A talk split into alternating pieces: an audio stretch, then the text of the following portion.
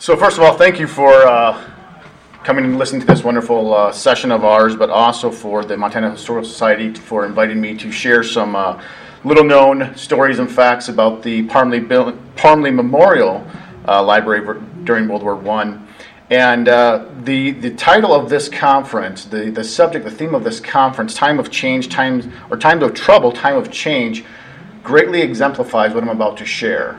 Um, and, and I hope that you can see that, that there was some hope that came out of World War I, too, maybe some inspiration. Maybe I'll leave you with a little inspirational story. Um, but before I begin, I want to share with you that, that I'm not a Montanan.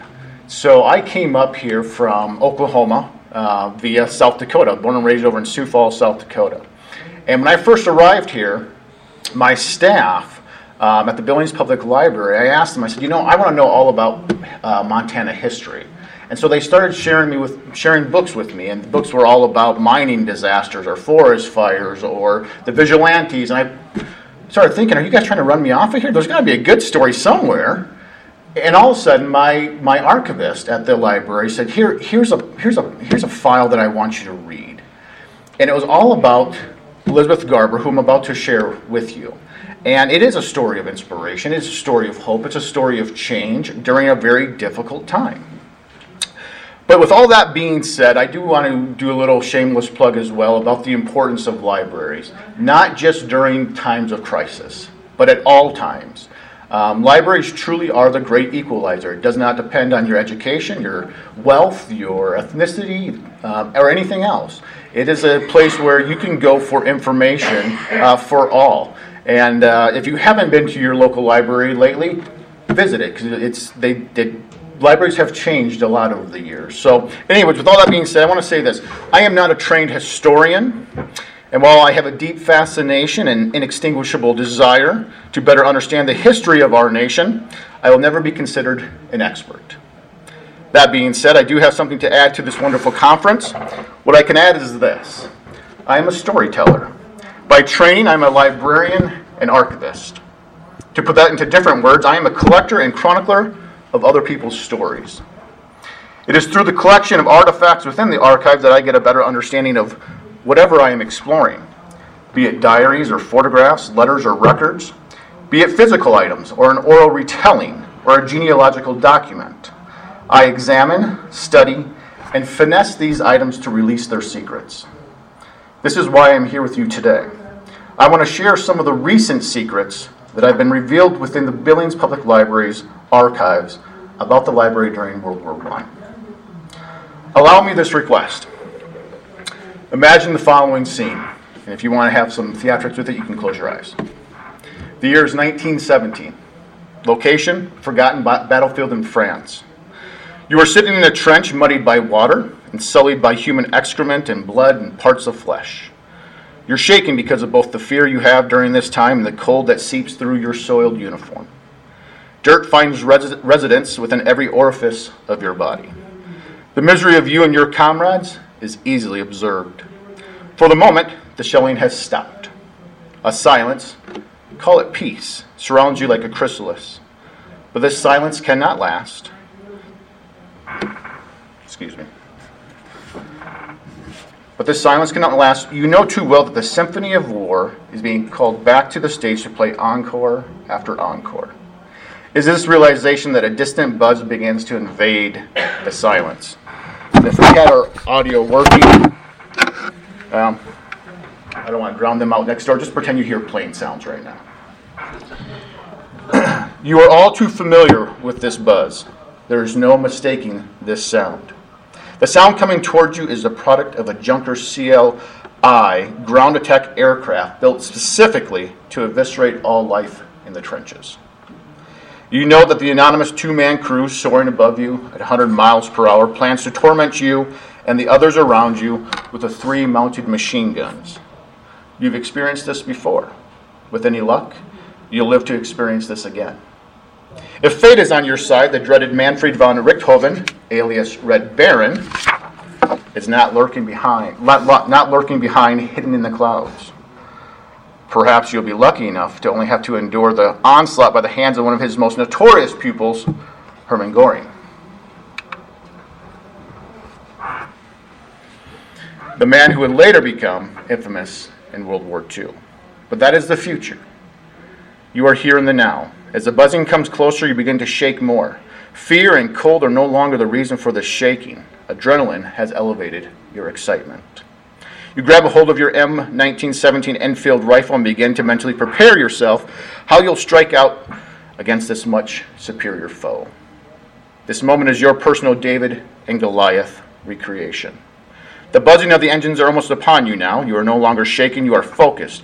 You are prepared to vanquish this adversary, or, or alternatively, to be vanquished. You take a deep breath, and as you are exhaling, awaiting the inevitable clash with this airborne titan, other sounds add themselves to the cacophonous melody. These new sounds are different than the buzzing from the German machine of death. Scanning their horizon, and imagine more airplane sounds here. Scanning their horizon, two other planes have come to join this aerial soiree. At first, your stomach tightens. Three enemy aircraft means almost certain death for you and your fellow soldiers. Seconds have now elongated into minutes. A fellow soldier peering through a spotting scope begin to shout, They're friendlies! They're friendlies!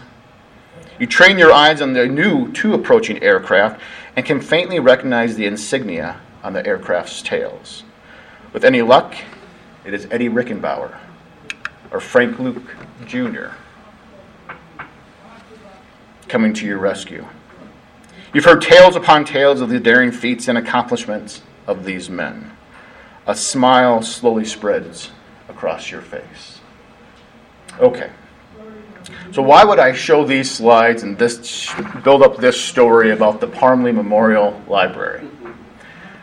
Well, because these are the stories that were told. These are the stories, that setting, that imagery that would have been known to the readers back in Billings during this time via, via news outlets, uh, via stories, via, via poetry. Okay? So back home, the people knew how the trenches were. Back home, people knew how devastating that war was over in Europe. So now we focus on the stories that we don't know. Because we all know that history books like to show those stories. But it's the ones in the archives, the ones that haven't been told, that haven't been published about, that we want to look at now. So now we focus on these stories.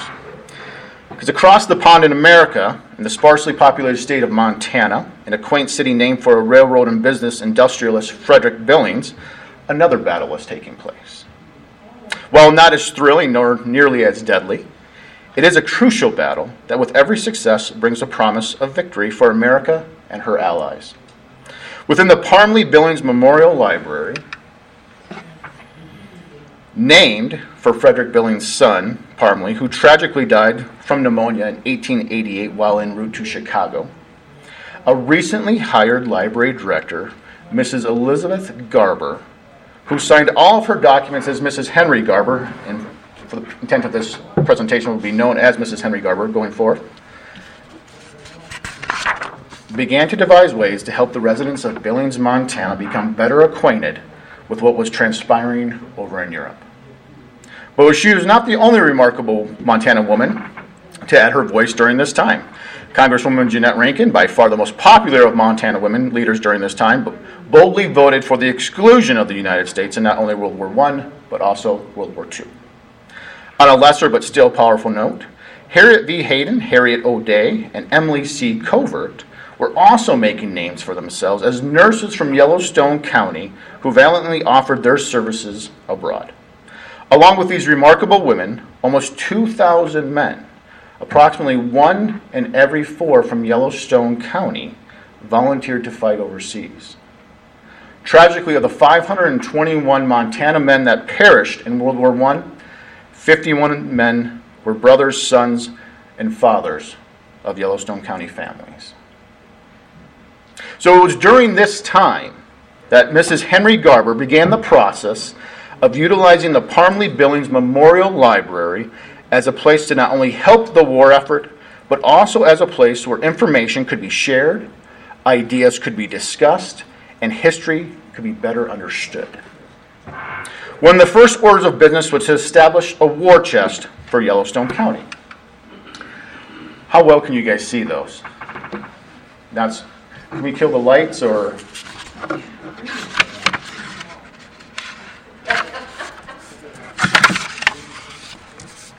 If we can, I'll do my best to describe some.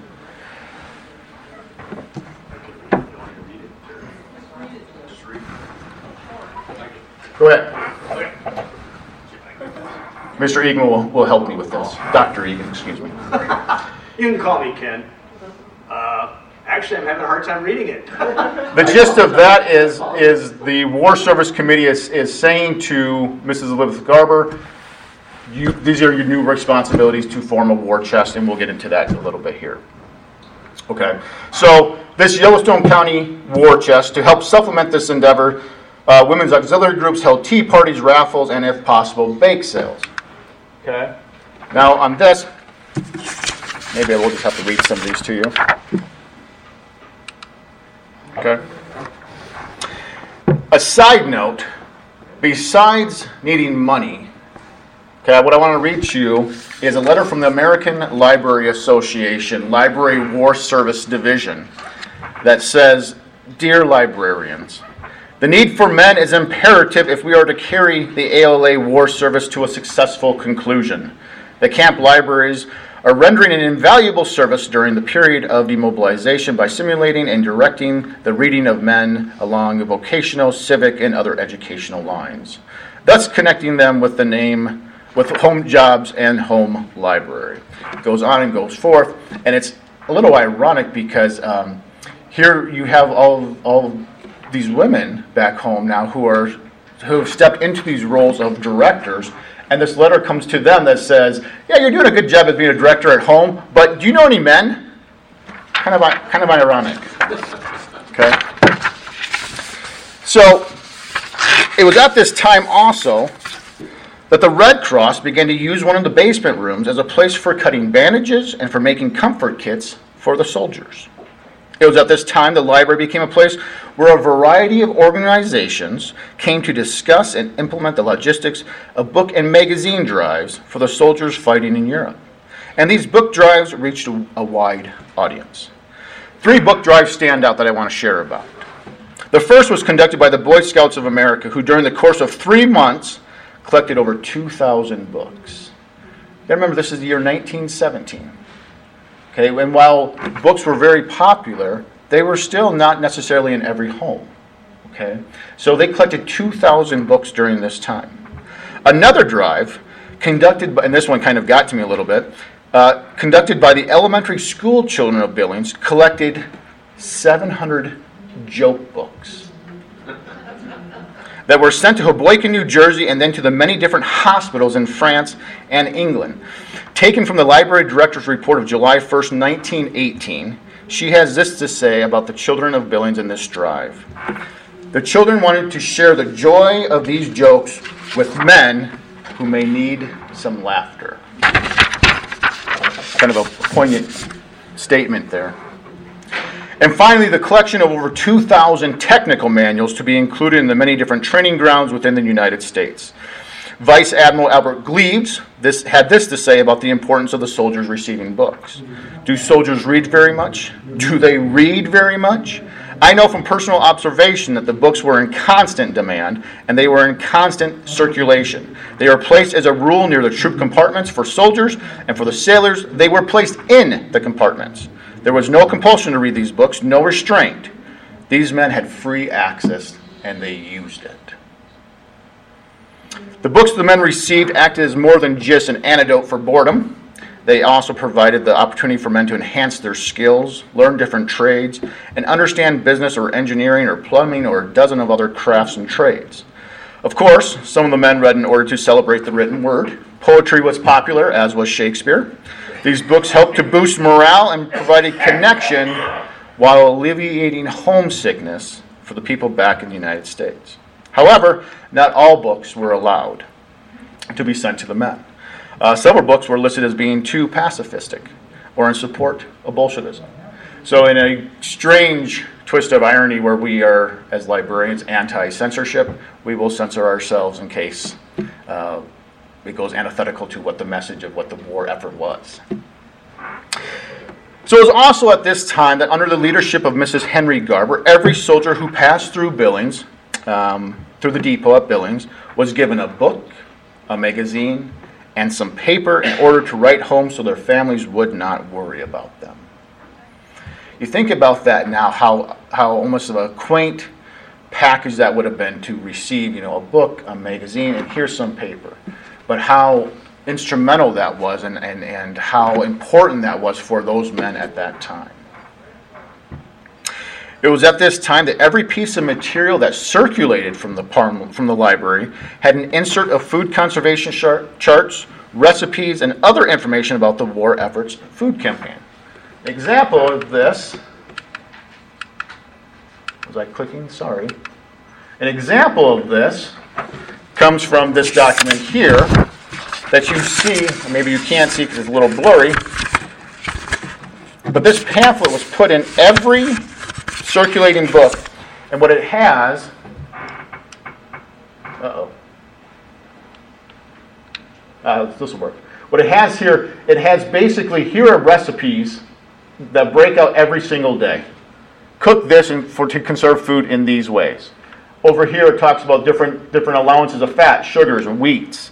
Okay, so every person that checked out a book had this pamphlet in their book, in their in their material, so that they can go home, share, uh, follow these guidelines, help with the work efforts uh, in their own home. Within these circulating materials, there was also literature about war saving stamps and information about war bonds.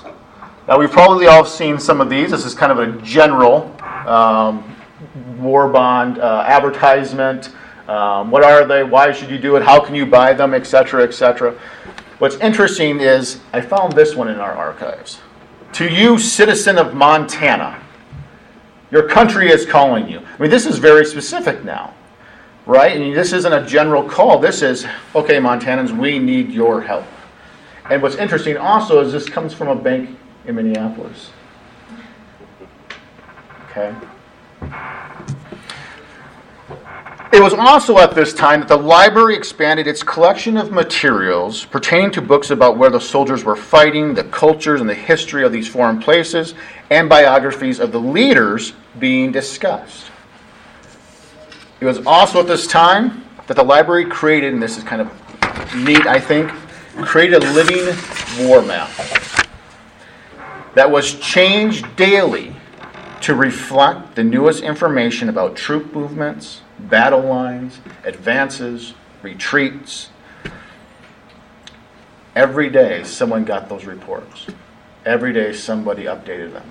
And every day, citizens of Billings came to the library to see how the troops were doing in this living map. That's a level of dedication that I think is incredible and commitment um, so that we as citizens would know how are the boys doing. What's going on? Finally it was at this time that the library prominently also displayed different government exhibitions and posters some of them propaganda. It was through these posters that this next segment is really awe inspiring for it was also at this time that Mrs. Henry Garber took a stand for a marginalized group of people, the German immigrant. On the heels of Sheriff Matlock's, here are some of the propaganda posters. On the heels of Sheriff S.W. Matlock's proclamation, which states, oh goodness, which states, I, S.W. Matlock, Sheriff of Yellowstone County, Montana, deem it the present crisis in this formal proclamation to assure all residents of foreign birth that although the United States has been actively involved in the Great European War, no citizen of any foreign power resident in the county of Yellowstone, state of Montana, need fear any invasion of his personal or property rights as long as he goes peaceably about his business and conducts himself in a law abiding manner. Some caveats to that, obviously. But here we have this elected official who has made this stance. Not a very popular stance, by the way. Okay? So, on the heels of this stance, Mrs. Elizabeth Garber, to the dismay of some community members, never refused service to any patron. This included Otto Williams. And I don't know how many of you have ever heard this story. Otto Williams was a German immigrant. He was the town butcher for Billings. He was very popular. He was very successful. But because Otto was a German immigrant, a vicious story started circulating about him and his business. For what happened was, all of a sudden, this story came about that Otto was concealing a radio on his roof of his shop. And at nights, he would transmit gathered information, intelligence data, if you will, to German agents. The funny thing is, no radio was ever found. Yet Otto remained a pariah in his own community because of this rumor. Mrs. Elizabeth Garber did what she could to help this family. Brave act on her part. To place all of these things into a larger context and accomplishments, the hard work and dedication of the Parmly Billings Memorial Library under the leadership of Mrs. Henry Garber helped the American Library Association's War Service Committee establish 36 camp libraries, put 147 librarians in the field, serve over 550 different camps, stations, and vessels, distribute over 1.7 million books to soldiers fighting abroad, purchase over 300,000 technical manuals and books, and distribute over 5 million magazines. And when the armistice was signed on November 11, 1918, the staff of the Parmly Billings Memorial Library celebrated with their neighbors in the streets. As impromptu processions marched down the streets and fireworks and skyrockets dazzled the partiers, and even when the Billings United States Postal Office closed without consent of the federal government, men and women came to Mrs. Henry Garber and thanked her for what she had done for the community, for keeping them informed, for keeping them included, for keeping them a, a place where they could go to hopefully understand something that was beyond understanding. But she was not done yet. Because her service did not end at the close of World War I. Her biggest challenge still lay ahead of her. For it was in February of 1919 that the Spanish flu visited Billings. Before long, schools were closed, and scores and scores of people were either riddled with sickness at home or in the hospital. And public buildings were placed on quarantine status, including the Parmly Memorial Library. Those lucky enough to leave Billings for summer cabins did so, but even under quarantine status, Mrs. Henry Garber continued to serve the populace of Billings. If the patrons could not visit the library, then she was determined to visit them outside of the library. During this time, she disseminated literature about hygiene, medical care, and Red Cross stations. It was also at this time that she disseminated the many books and magazines still left over from all the drives so that those who were bedridden would have something to read. Mrs. Henry Garber will remain in her post as the library director of the Parmly, Billings Memorial Library until 1938. I can't imagine what she did during the Depression. If she was this bold. And by the way, when she took this post, this was six months on the job for her. So, all of that information to describe a very little known person who was a mighty leader. So we go back. So let us go back to our soldier who we left as a smile broke across his face. Perhaps we will never really know why I was smiling. But I like to think the reason for his smile is this. When our nation comes upon troubling times, and this is inevitable fact for any nation, we have a precious secret here in the United States. Our secret is that when this happens, men and women from all walks of life are ready to place their lives in line for the betterment of their fellow man and woman, both within and outside our borders. We may, we may not all be heroes with a capital H, and that's okay. For it is the countless number of heroes with a lowercase h, the types of heroes, like Mrs. Henry Garber, that the greatest impacts are felt. Each of the stories recovered from the archives of the Billings Public Library form a unique and beautiful archipelago of the human story. That is why I am here with you today, to share in the, share in the awe of these stories and to celebrate the power of understanding one's history. I thank you for the time. I look forward to hearing some of your questions. Thank you.